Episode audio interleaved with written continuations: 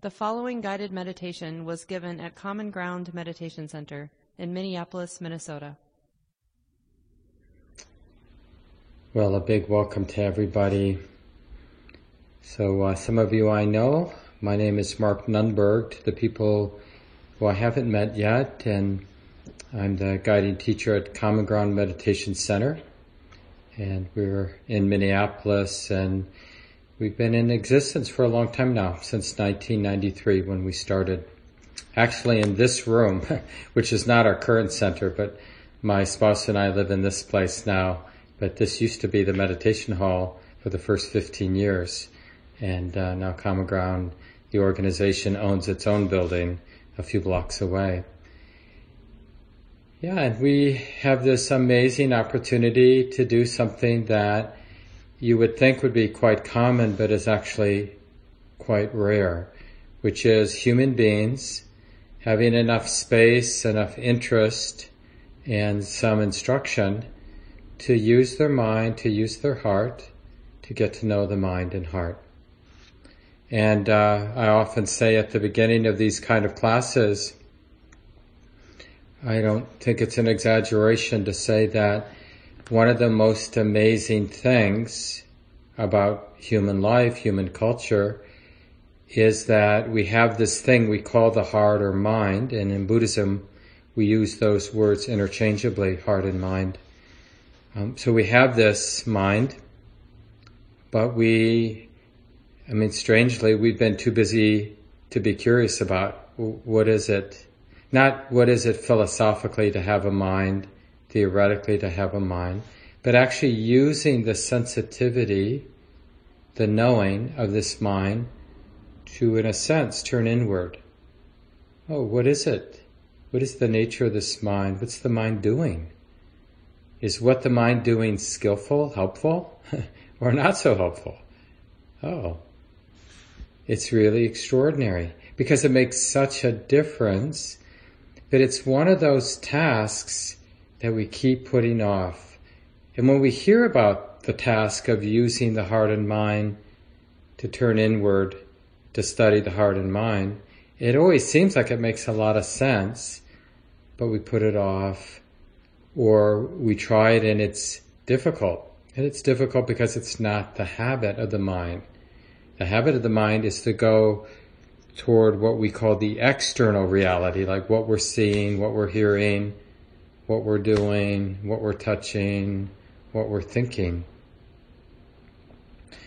But not to get interested in the sensitivity itself, in the patterns of the heart and mind itself. So before I say anything more, let's just do a little bit. And you don't have to change your posture. And you don't even have to close your eyes, but you might find it a little easier if you just allow the eyes to close and simply notice what the mind is aware of. What's the mind knowing? What is it that's being known?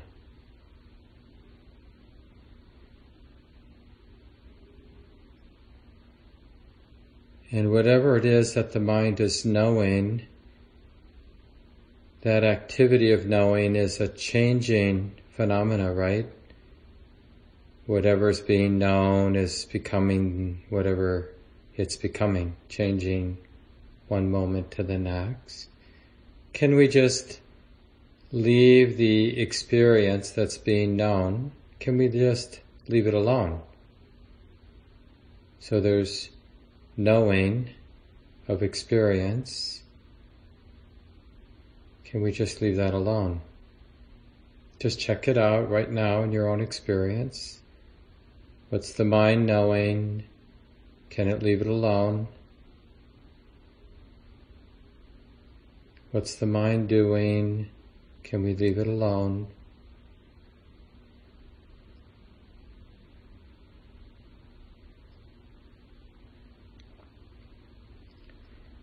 And let's direct the attention See if you can be interested in simply feeling the sensations in the head, like, for example, the weight of the hair at the top of the head,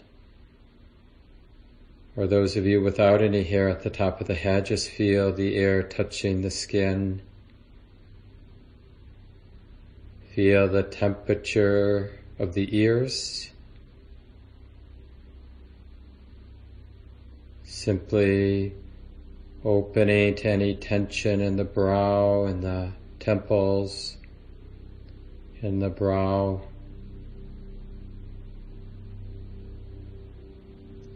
Feeling both eyes, even something simple like feeling the eyelids touching the eyes. Noticing any movement in the eyes. Feel the air touching the skin of the face. Notice any tension in the jaw and around the mouth. And as we continue for a few more seconds, just feeling the totality of the head and face, can we simply allow all of these different sensations, changing sensations, can we just allow them to be and allow them to change as they change? Can there be knowing without tension or without controlling?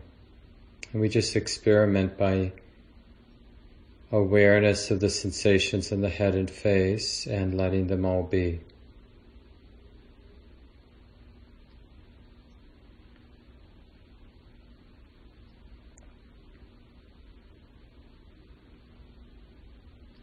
So we're learning how to be interested, attentive to something ordinary.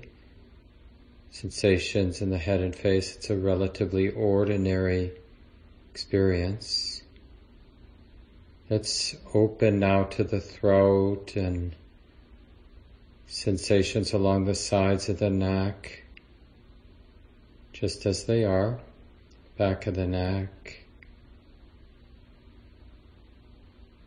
And from the sides of the neck, simply feeling any sensations along the tops of the shoulders. And again, including what's most ordinary, like feeling the clothes you're wearing touching the top of the shoulders. And feeling any tension, if there is any, here at the top of the shoulders, sides of the neck, right into the shoulder joints.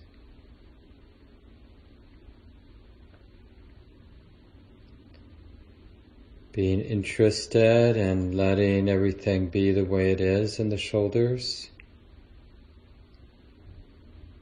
Feeling, opening, receiving the sensations down through both arms. Curious about the underarms. Maybe feeling some warmth here, relatively speaking. Feel the clothes against the skin of the biceps Feeling the bend of the elbows.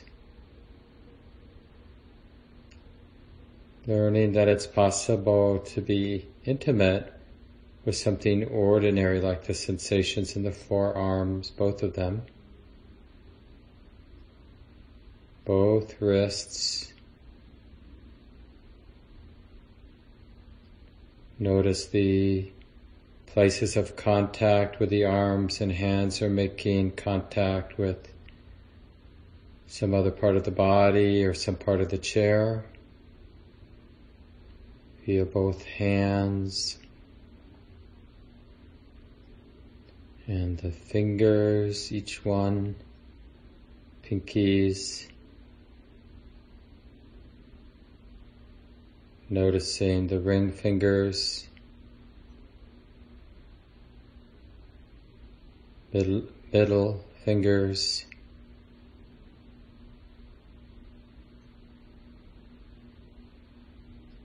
index fingers, and thumbs.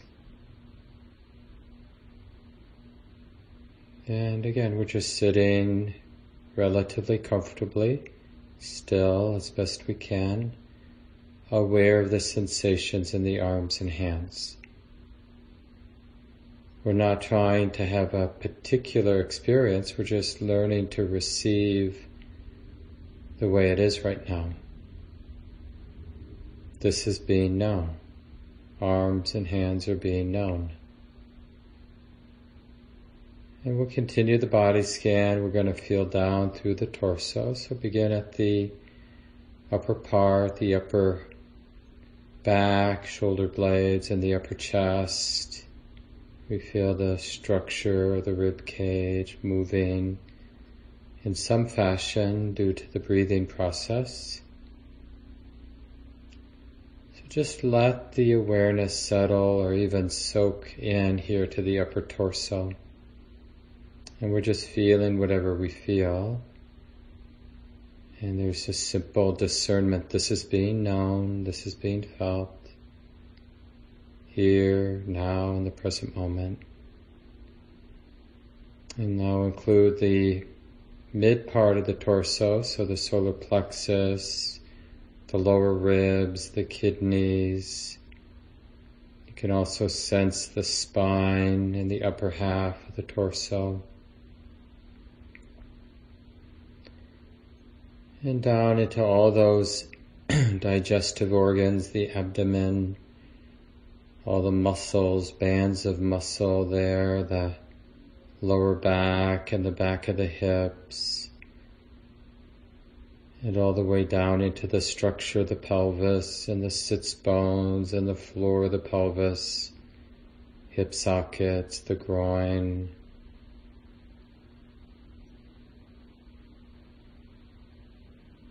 torso is like this.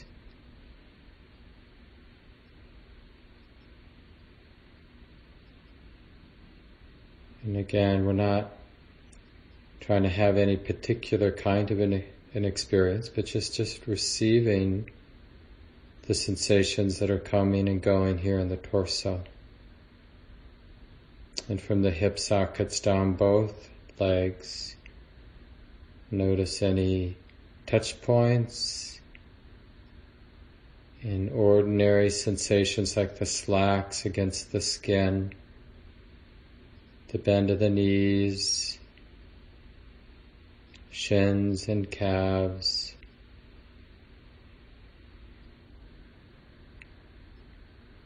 Ankles, heels just as they are. Feel both feet, sides and tops of the feet. Just receiving sensations along the bottoms of the feet.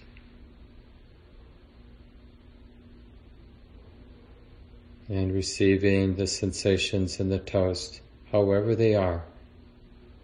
They might be faint, they might be clear, And we'll take some time and simply be aware of the whole body together as a changing movement of sensation coming, going. Some intense, some subtle, pleasant sensations, unpleasant and neutral sensations as well.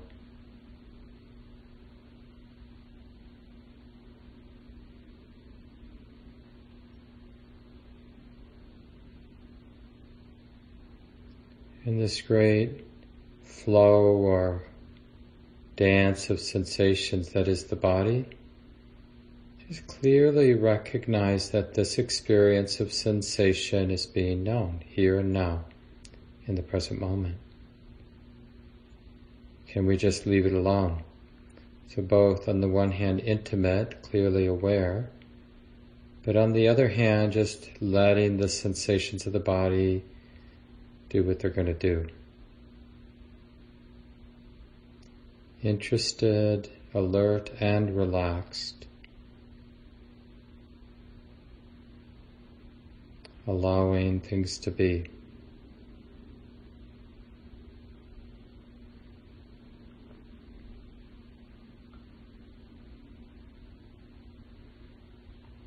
And taking a moment and simply recognize this capacity or aspect of the mind we call awareness. The mind is knowing. So it sounds a little awkward to say it this way, but there's a knowing that the mind is knowing. See if you can recognize that experience where you're knowing that this experience in the present moment is being known.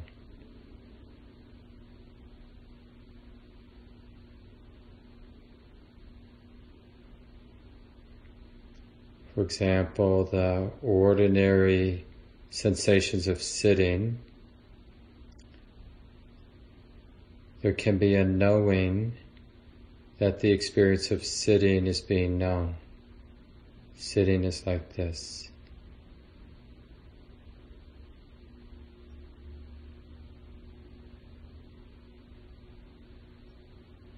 Notice any calm. And one more task before we end this short set. Just see if you, if there's an off button, can you stop being aware.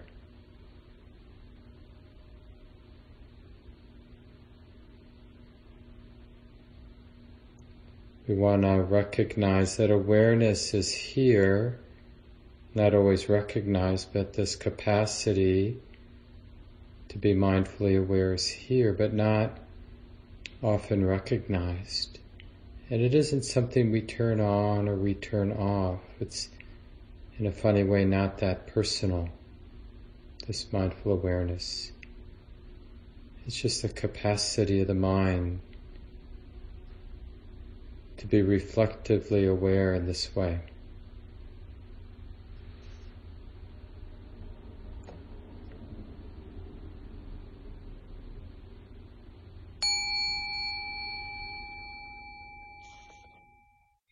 And once again, big welcome and uh, I'm sure now some of you I know have been practicing because I know you for a long, long, long time, many years even.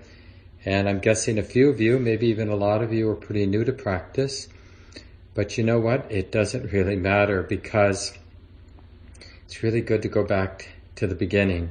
And one of the reasons I like teaching this class is because it's just good to recall the basic instructions and they're both infuriatingly difficult, but not because they're complicated, but they're actually the instructions, as you can see, even from our opening practice, pretty straightforward, right? But it's not the habit of the mind to be reflectively aware or mindfully aware. So I, I say this almost like a warning. I even joke sometimes that you know, when we were actually meeting in person at the center, that we should have a big poster as people walk in the building. Beware those who enter. You know, you will be changed, but it won't be easy. It won't be easy. It isn't easy. And you know, our culture and much of our economy is really built on distraction. It's like one of our basic strategies to put up with life and all the meanness and all the injustice and is to be distracted. you know, when the going gets tough, what do we do? We get distracted. Put on a movie, gossip, you know, space out. And uh, totally understandable. I, I know that. I, it, it works in the short term, you know, when we get absorbed in something, we get a little vacation from our worries or this and that, but in the long term, it doesn't really help. What actually really helps is this cultivation of present moment awareness, wisdom awareness, mindful awareness, we call it different things. But it isn't the same as consciousness. And the example I often use, some of you have heard me say this, you know, excuse me, if you were driving home from work, for example, a path that you've driven many times, and let's say there was something really exciting that was going to happen later in the day, or there was something difficult that happened at work, you could be completely absorbed in your drama, thinking about what happened at work or thinking about the exciting thing, and still make it home safe. Turn right when you need to turn right, slow down when you need to slow down, all that kind of stuff. So the mind was conscious, it was sensitive to the cars and the lights and the lefts and the rights, but we weren't mindfully aware. We weren't, when we were turning right, there wasn't uh, that simple wisdom awareness that understood, oh yeah, turning right is like this. Right? That reflective knowing. Like I said at the end of the guided meditation, can we know that the body is sitting? It's not the same as the body sitting, but can we be aware that sitting is like this now? Just like as you're listening to my voice, your mind probably is doing its best to comprehend the words that I'm speaking. But there's also a way to have almost like a space of awareness that knows you're listening to Mark, you're comprehending the words, you're seeing the screen, you're in the room. But not with all those words. It's really like a non-conceptual comprehension.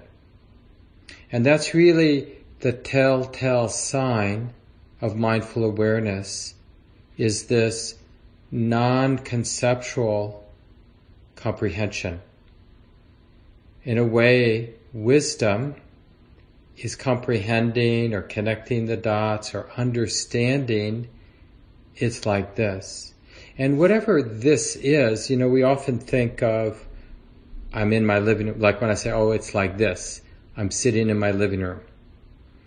But that, those words, I'm sitting in my living room, is somewhat static. The truth, like in terms of being mindfully aware, whatever this is, it's quite dynamic. It's not a static thing sitting in my living room. Like, because that sounds like it's an unchanging thing. But life is never that way. So when we're mindfully aware, Another characteristic of being mindfully aware is noticing the dynamic nature of the present moment. It's never static. It's always flow. It's always a movement. It's always a river of change. Whether you're aware of sound or you're aware of sensation or you're aware of thought, whatever aspect of the present moment you're opening to with awareness, if that awareness is clear and stable and relaxed, you'll start to sense how alive with change everything is always. Always has been, always will be. But when we're in our thoughts about things, things can feel very static. Whether you're thinking about your relationship, let's say you've been married a long time. Oh yeah, my partner is so and so, you know, and it can feel very static, like, you know, some edifice called my relationship with my partner. but that's not actually the relationship with the partner. Like, in terms of mindful awareness, it's a flow of comments, a flow of emotion, a flow of perception, and that flow, that dynamic, changing dance of bodily, emotional thinking, that never, there's never like a thing that's actually my relationship or my partner, right? It's always a changing thing, a moving thing. And that's true with every aspect of our human life. And this is really what mindfulness uh, opens us to. We're actually, in a strange way, we're coming home. And we just haven't been home. We've been lost in thought. But we so often are lost in thought, that that's what feels like home. You know, the, the various stories we tell ourselves, sometimes we tell them together, you know, we're in conversation with other human beings, and we have collective stories that we're repeating and co-telling together. but one way or another, we're mostly in our thoughts about things, and we periodically have a moment of contact with the more immediate reality of the present moment, and then immediately start thinking about it, and then thinking about thinking about it. You know, we have a thought, and then we think about the thought that we just had, and on and on it goes. Now, it's important here to remember that we're not demonizing thinking, because a lot of people you know, in the beginning, they might wrongly equate meditation with suppressing thinking or getting rid of thinking. And like a good sit, a good meditation is when I've got my thoughts under control and I've locked them in a box or somehow gotten rid of them. But boy, does that get tight, you know, so really watch out for that idea that thoughts are the enemy. Cause you don't want to get in that battle. What are thoughts? Thoughts are something being known. And do you do all your thoughts? Are you the one thinking your thoughts? No. Thoughts arise because of causes and conditions.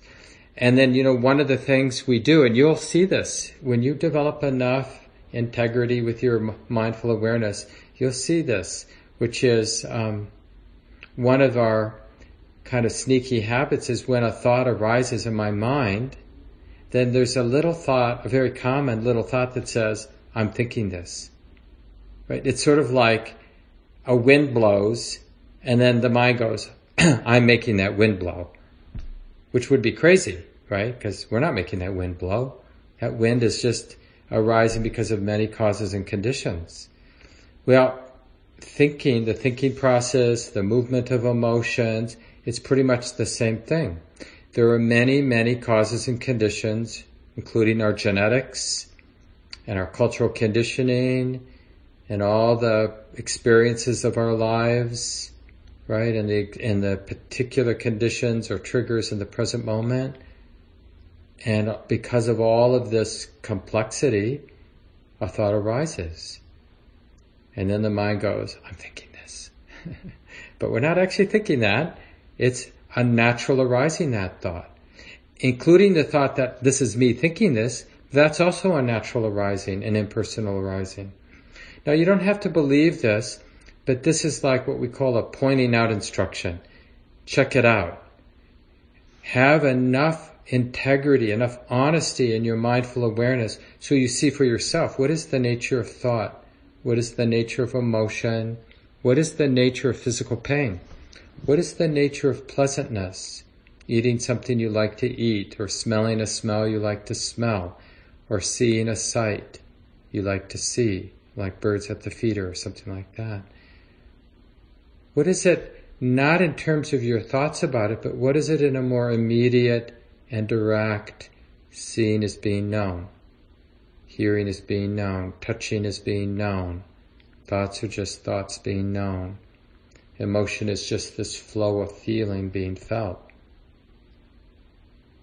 This is really what we're in for for these six weeks, and it it will feel at times like, um, yeah, an altered state, or just because we're not that used to being present, and even it can, you know, for a small percentage of people, uh, create some anxiety, as if being open to the present moment was dangerous.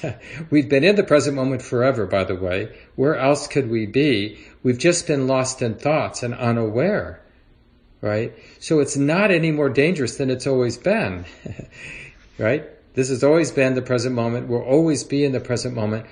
The, as the Buddha said, you know, we're not really alive if we're not aware of the present moment. He has this very famous statement, uh, mindfulness is the path to the deathless. This is one of the words the Buddha used uh, to talk about awakening, freedom, beyond birth and death. So it's, in short, it's like the deathless. So mindfulness is the path for the unshakable release of the heart. Those who are negligent, those who forget to be mindfully aware, are as if already dead. so that's a nice thing to keep in mind. Like for ourselves, like when we're absorbed you know, I'm raging about something, self-righteousness or whatever it is, complaining, planning, but I'm in that little you know, conceptual bubble, stewing or worrying or planning or whatever it might be about. But it's like, I'm not really alive. I'm not really in the sort of enlivened present moment. I'm on autopilot, thinking those thoughts that I probably have thought dozens, maybe hundreds of times before. You know how it is? We like to go back to those same tapes that we've played before in our mind, right? We've got, I mean, one of the things we do with our good Dharma friends or good friends who are into practice is we start to share our top 10 tapes, you know, like obsess- obsessions, where our mind, when it doesn't want to be present, what little bubble do we go inhabit and spin? Fantasies or whatever it might be. And you'll see over these six weeks, if you stick with it, you'll see that you really start to get to know the terrain of your habit energy and which of those habits are really not helpful at all, really toxic or causes for stress, what hab- habits are more neutral, and hopefully a few habits that are quite healthy, quite wholesome.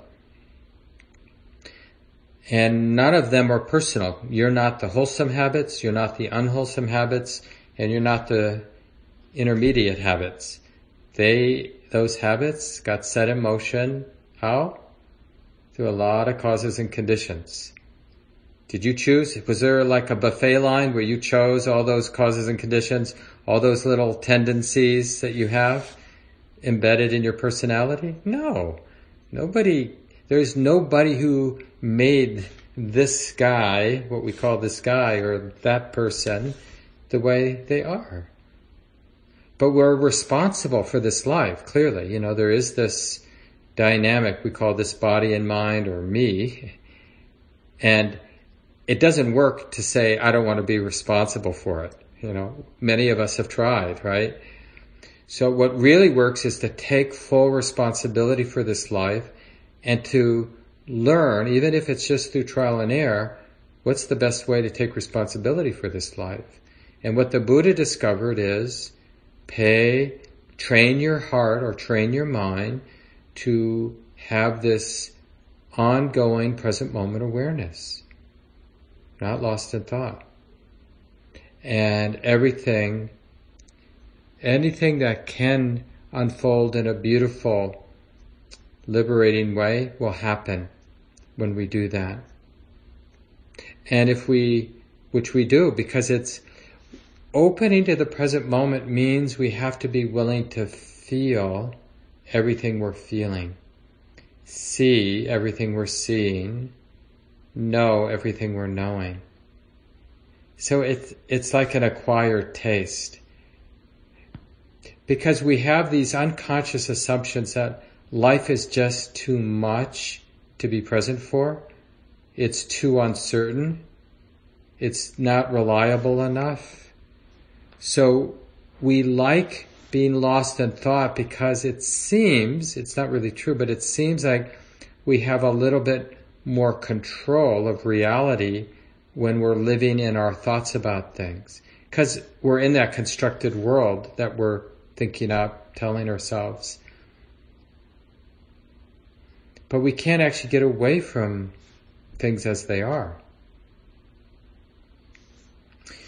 Another thing, uh, and we'll do another set soon. We'll take a little stretch, and then we'll come back and do a longer set and have some time for Q and A. But I want to just say, you know, for especially for those who are new to the practice, um, you're not going to be a master after six weeks. Sorry, I'm I'm getting close to. Let's see, I started in uh, 82, and I've been quite sincere since I started my meditation practice in 1982 as a young adult.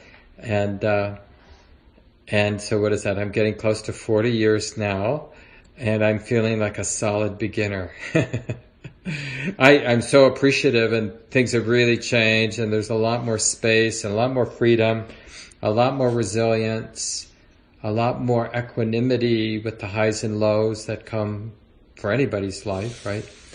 Um, but I feel like there's a lot I'm learning, like still on a steep learning curve in my practice, uh, which is really great. But hopefully, after six weeks, especially if you put in, you know, 15 minutes a day, 30 minutes a day, even better, twice a day, even better. But you have to, you know, the sitting posture isn't essential except that if you don't have a formal time where you go to that chair in the corner of your whatever, bedroom, living room, and you sit down and you look at something uncluttered, so out a window or some empty part of your apartment or home, and you take up some of the instructions you're learning in the class, if you don't do that, then at the end of six weeks you won't really know whether you want to um, move your life in the direction of mindfulness. So you have to, it's like you can borrow some confidence a little bit from the Buddha and from your teachers, but what really keeps us in the game, developing this particular mental muscle we call mindful awareness, is seeing directly for yourself its value. You have to see, even in little ways, how it begins to change you, being more and more present, more and more clear and relaxed as you live your life. One way we talk about that is that we see, we recognize choices that we wouldn't otherwise recognize. So when we're unaware, not mindfully aware, we're a little bit like I mentioned, on autopilot like a robot. But when we're mindfully aware, I still have my personality, those strong tendencies that showed up because of causes and conditions. But now mindful awareness sees the tendency to be defensive in this kind of situation or be domineering in this other situation or be closed down in this third situation, right? So now wisdom awareness sees, oh yeah, this is a tendency that arises in situations like this, but, but without the words. It's just like that clear recognition, that clear comprehension. Oh yeah, this is, this is showing up, this defensiveness, and we can have compassion for it, and we can see other possibilities, like telling the person, hey, you know what, I'm getting really defensive. Maybe I'll take a break I'll come back. We'll keep the cover. We'll pick up the conversation tomorrow or something like that. Right? That choice exists because of the mindful awareness that recognizes, Oh yeah, the heart's getting really defensive here. The heart's getting really tight. You know, it's so interesting. Like when you're around your good friends and who you know really well, let's say, and you know you can tell. Oh, yeah, this she's getting really angry or he's getting really angry and you could ask them, like, are you angry? And I'm not angry. but we know they're angry because a lot of times we're unaware of this sort of mood or attitude or whatever set of programming's been triggered. But when we're mindfully aware, we know. So when we're defensive, mindful awareness, what does it do? It's like a mirror. It just reflects it back. Oh yeah, defensiveness is like this. Wanting to be home is like this. Dead to the world is like this. Restlessness is like this, right? That's what mindfulness does. It's a mirror. It's a particular mental muscle that simply reflects back to itself the way it is. That's what mindfulness does. So if you want to like memorize a definition, mindfulness is remembering. So remembering is an important word. What are we, we remembering? We're remembering to recognize the present moment. Oh, it's like this now. I use that phrase a lot. Um, and you can actually use that phrase, don't do it obsessively, but from time to time when you're sitting in formal meditation and throughout the day. Oh, it's like this now. This is an experience that's being known. Whatever it is that you're knowing, whatever it is that the mind is knowing, this is being known. It's like this now. Can this be okay that it's like this now? Yeah, I think so. Let's see. so we'll sit for about 20 minutes. That will give us a little time for Q&A before we end. And I'll give instructions for this mindfulness of breathing, mindfulness of body that I mentioned a few minutes ago. So you might find it useful um, to just create a little ritual when you're able to sit, taking two, three, four, five long, easy, full breaths where you're filling the lungs slowly in a relaxed way and then slowly emptying the lungs easefully. It's just a way of coming into the experience of the body more fully.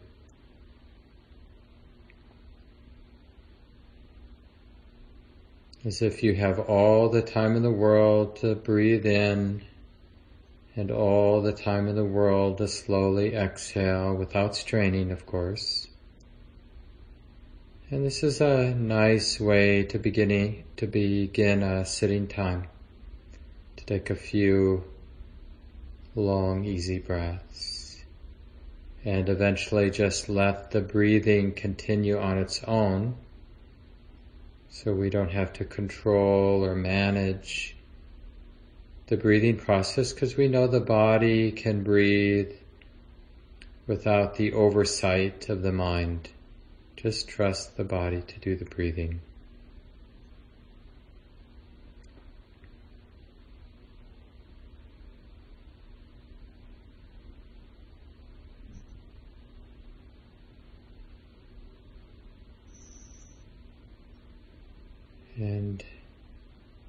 We'll work with this simple anchor, breathing in, experiencing the whole body.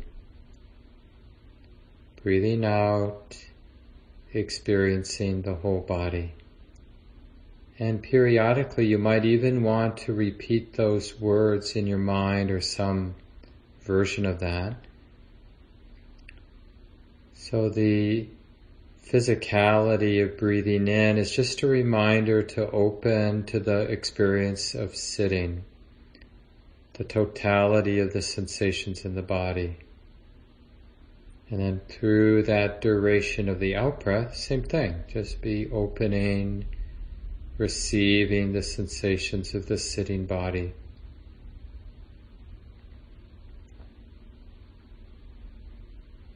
Everything else can fall into the background of the mind. And just learn to be intimate with the whole body as you breathe in aware, allowing the body to be as you breathe out.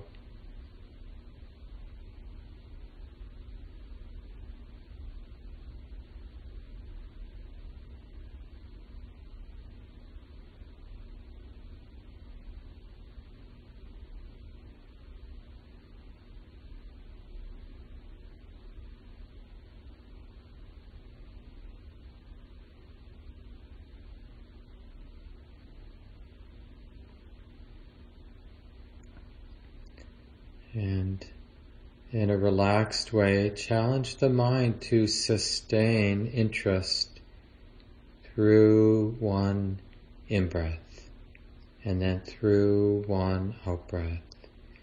Interest in the way it is, the sitting body, the experience of breathing in or breathing out just as it is, sensation.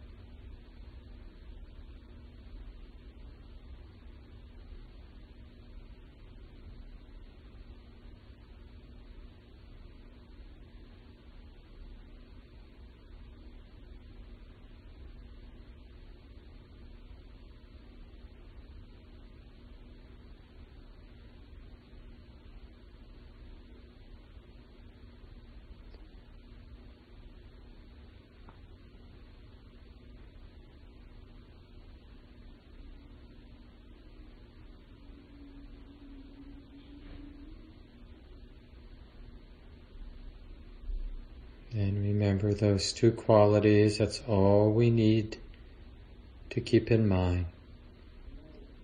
Honey, it's okay to relax. And can the mind be actually interested, alert, wishing to connect with the reality of the sitting body, the physicality of breathing in and breathing out. Just keeping what is ordinary, just keeping this in mind as we breathe in, as the breath goes out.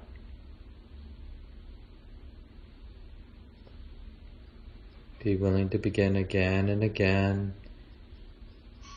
And remember, it's really okay to relax and soften.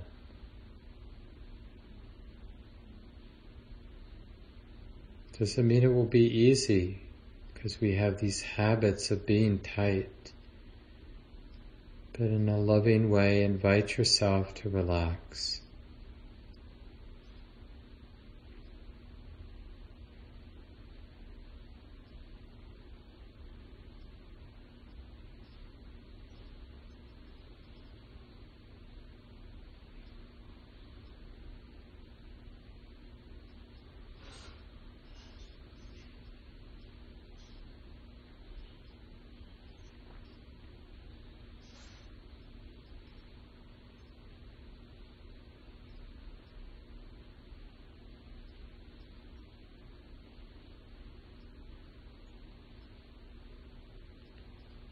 when you feel confronted, even seduced by a lot of thinking, mental activity, then give a little bit more attention to the actual physicality of breathing in or breathing out.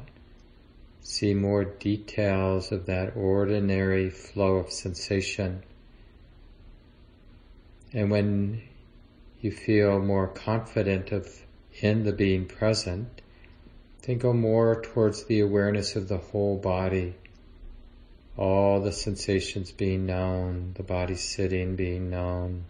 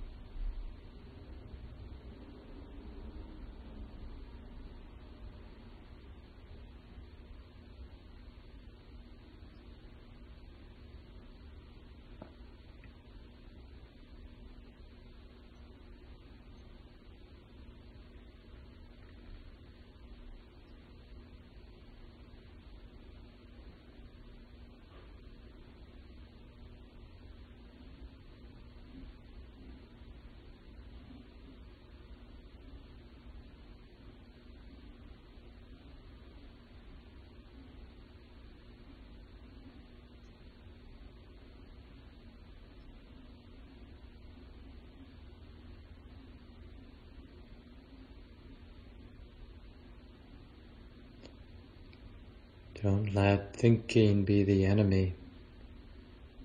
Cultivate a natural and deep interest in what's ordinary, like the sensations of the body sitting, sensations of breathing in and breathing out. And it's this interest that causes all the mental activity to go into the background.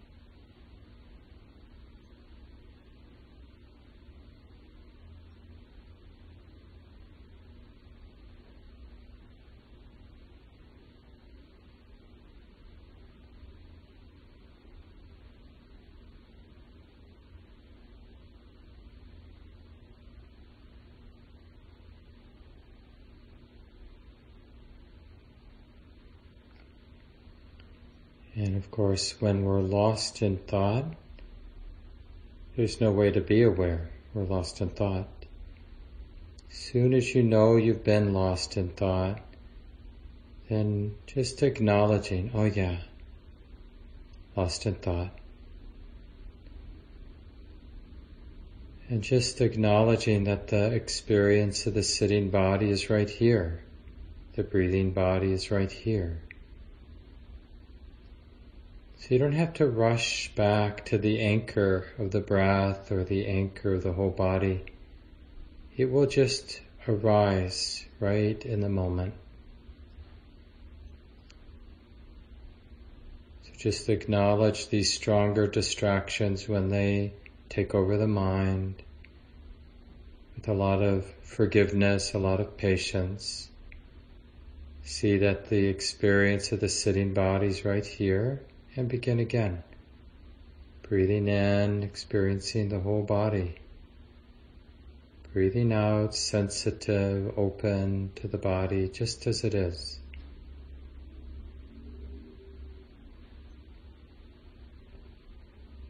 One half breath at a time.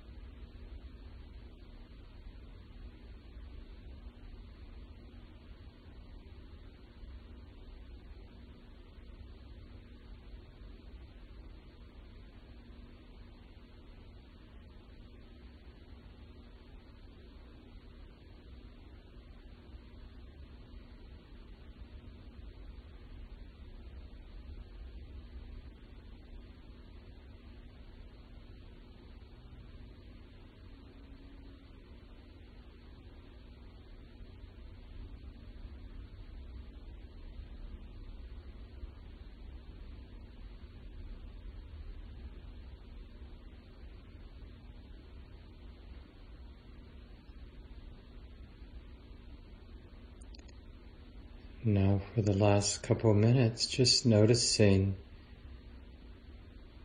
how the mind's doing. You can let go of training with the whole body, training with the breath, and you can even allow the eyes to gently open. Just sitting here, but aware that this experience is being known. So we're going to take a minute or so and just for on your own, just explore the experience of mindful awareness where we're remembering to recognize that this is being known.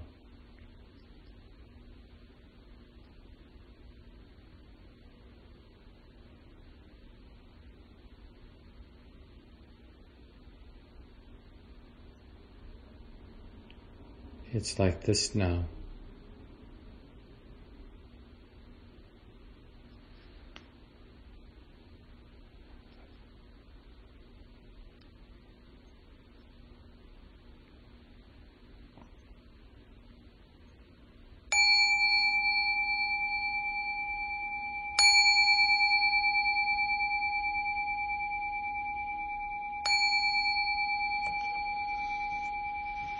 Take a little time, adjust.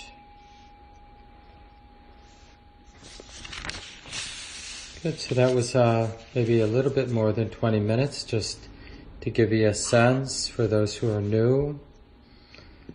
In a perfect world, as I mentioned, you'll find a space in your home where it's not too cluttered.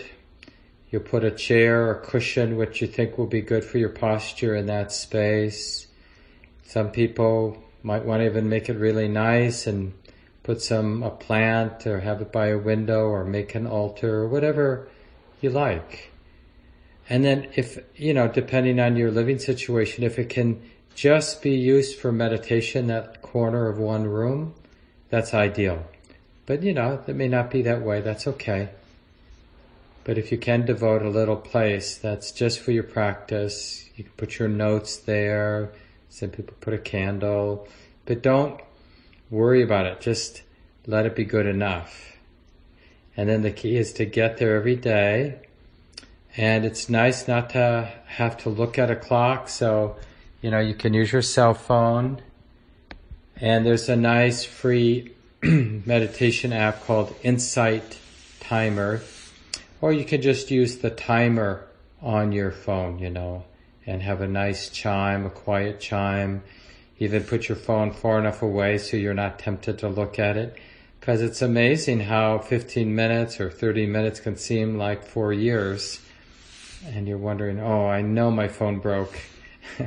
Because it's got to be 15 minutes or it has to be 30 minutes. But it's really nice to choose a length that you're really sure you don't, it's really okay to hang in there. Don't have second thoughts. Don't overreach, in other words. Build your confidence. Even if that means starting with five or ten minutes. Build your confidence and work up. So we've got a few minutes before we end. Any questions about, or even just sharing, you know, the, one of the things I'll keep mentioning, we learn a lot by people just sharing what they're learning. What was difficult in the sit tonight, for example? What felt good in the sit tonight? What did you learn? Questions about the instructions. So go ahead and unmute yourself.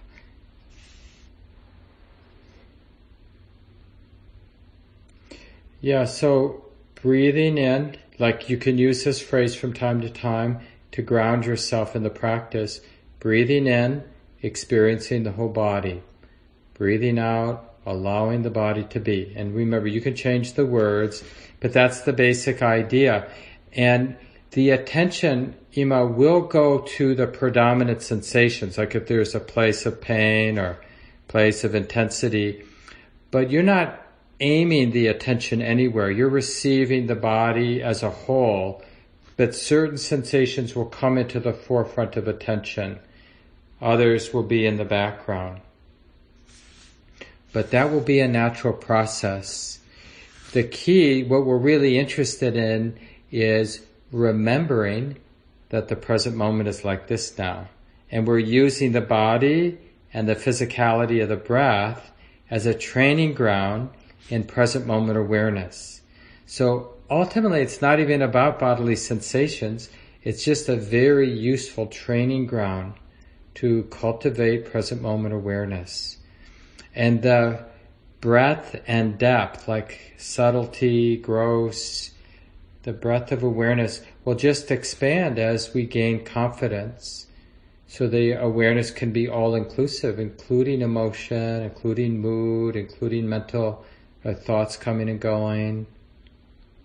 But like I mentioned in the guided meditation, when your mind's feeling a little wishy-washy and disconnected and you're getting lost in thought, then take something more specific because that, that will really make it clear that you're in the present moment. So maybe then you do feel the air touching the nostrils as it goes in and out or feel the belly rising and falling. You take a more particular sensation and you connect and sustain with its changing nature as you breathe in, as you breathe out. But when you have more confidence in present moment awareness, then let it be more uh, inclusive and general. All, all of it, breathing in, knowing the, you know, the totality of the moment. Breathing out, aware of the totality of the moment. So it's really more like an openness as opposed to connecting with a particular object. So there is some play there. It's like we need different medicine at different times. Sometimes we really need that more specific object of awareness. Same thing like when you're going about your day and you really need to ground in the present moment, then use each step when that foot makes contact with the floor. That's an obvious thing and the uh, mindful awareness knows this is being known. Touching or pressing, stepping is being known. Stepping is being known. Not that you're going to say all those words in your mind, of course, but it will really kind of ground you in the present moment. But when you have some momentum and awareness, then you don't have to be directing the attention to just that one thing where the foot makes contact with the floor. You can be aware of the whole cacophony of sound and sight and thought and sensation. Yeah, thanks, Ima. Yeah, Lisa.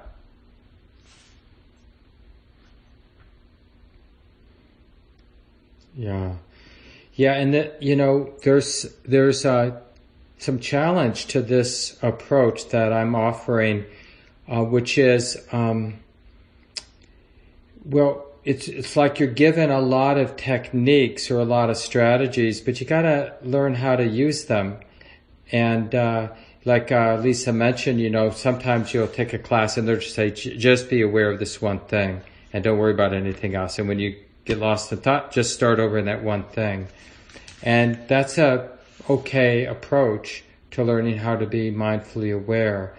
Um, but it does set up, you know, it's sort of a setup where we feel we can often get lost in the idea that I'm a failure, like Lisa said. So here, th- this more relaxed approach, we learn so much when we realize the mind's been lost in thought. There's an edge there. Like I said in the guided sit, when you're actually lost in thought, you're not going to be mindful. You're lost. You're like in that bubble and there's no awareness. Hey, I'm in a bubble. you're just in the bubble you know, obsessing, thinking, planning, whatever it might be. But the moment the mindfulness comes back online and there's that inner sense, oh, I've been lost in thought, then you're already doing your practice in that moment. So there's absolutely no reason to get frustrated when you're aware that you've been lost in thought. You should feel good. And it's very, it's a very powerful place for learning.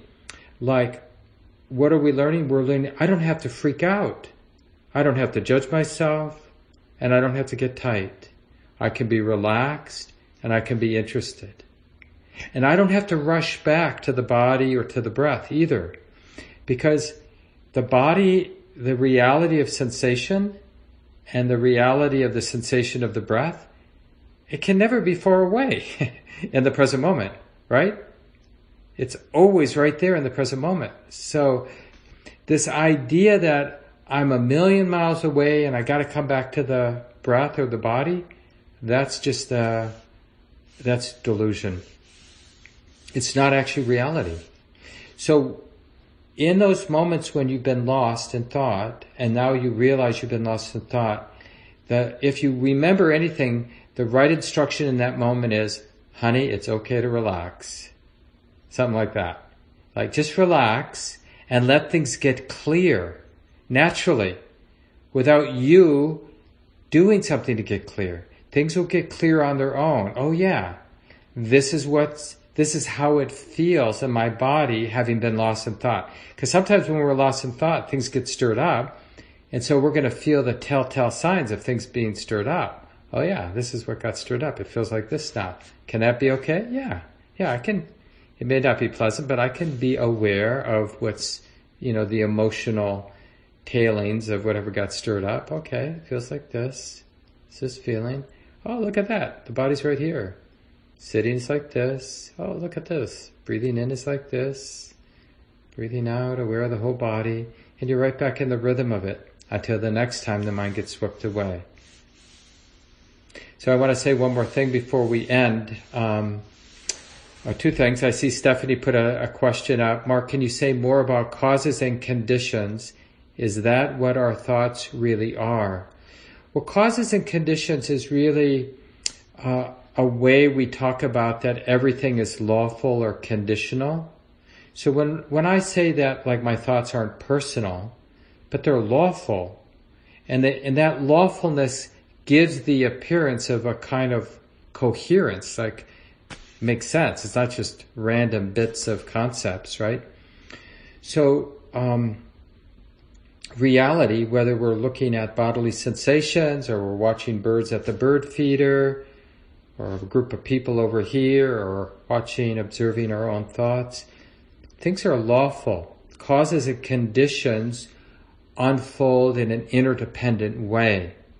So we use that phrase a lot, causes and conditions, just to talk about the nature of things, whether we're talking about the nature of our own internal mental activity, or the nature of a bunch of birds at a bird feeder, or the nature of my digestive system gurgling and digesting, causes and conditions. Meaning there are different natural forces interacting in an interdependent, lawful way. And when observed, can, we observe that conditional or lawfulness, and it helps us understand cause and effect. I mean, that's a lot of what we're doing with mindfulness. We're learning from cause and effect. What, like, and and and sort of in a nutshell, what are we learning? What is the most important thing to learn? What are the causes for stress, and what are the causes for release? But we have to observe the mind stream and the body bodily and mental activity to learn what are the causes for stress and what are the causes for release. It's not enough to want to be free from stress. I actually have to see lawfully how it arises and lawfully how it's released. So we're really taking the position in a sense, it's not a perfect way to say it, as the one who knows, the observer. And again, it's not a perfect uh, term, but it gets us, it's a good place to start. So the last thing I want to say before we end is next Tuesday night, you may be all gung ho, but oh, it was such a hard day, I'm not going to come back. So when you when that resistance arises next week, you could just be mindfully aware. Oh, look at this. There's resistance in the mind. It feels like this. Just because there's resistance, like, oh, I'm too tired to come to class, doesn't mean we shouldn't come to class. It just means we have to be aware. Oh yeah, resistance is like this. It really gives us a lot of freedom to create new habits when we're not afraid to feel what resistance feels like. And just acknowledge it in a kind of loving, compassionate way. Yeah, sometimes the mind's resistant. That's okay. Just because I'm resistant doesn't mean I shouldn't come to class. And that way you'll get your six weeks in and you'll, you'll learn in six weeks whether you want to make it part of your life.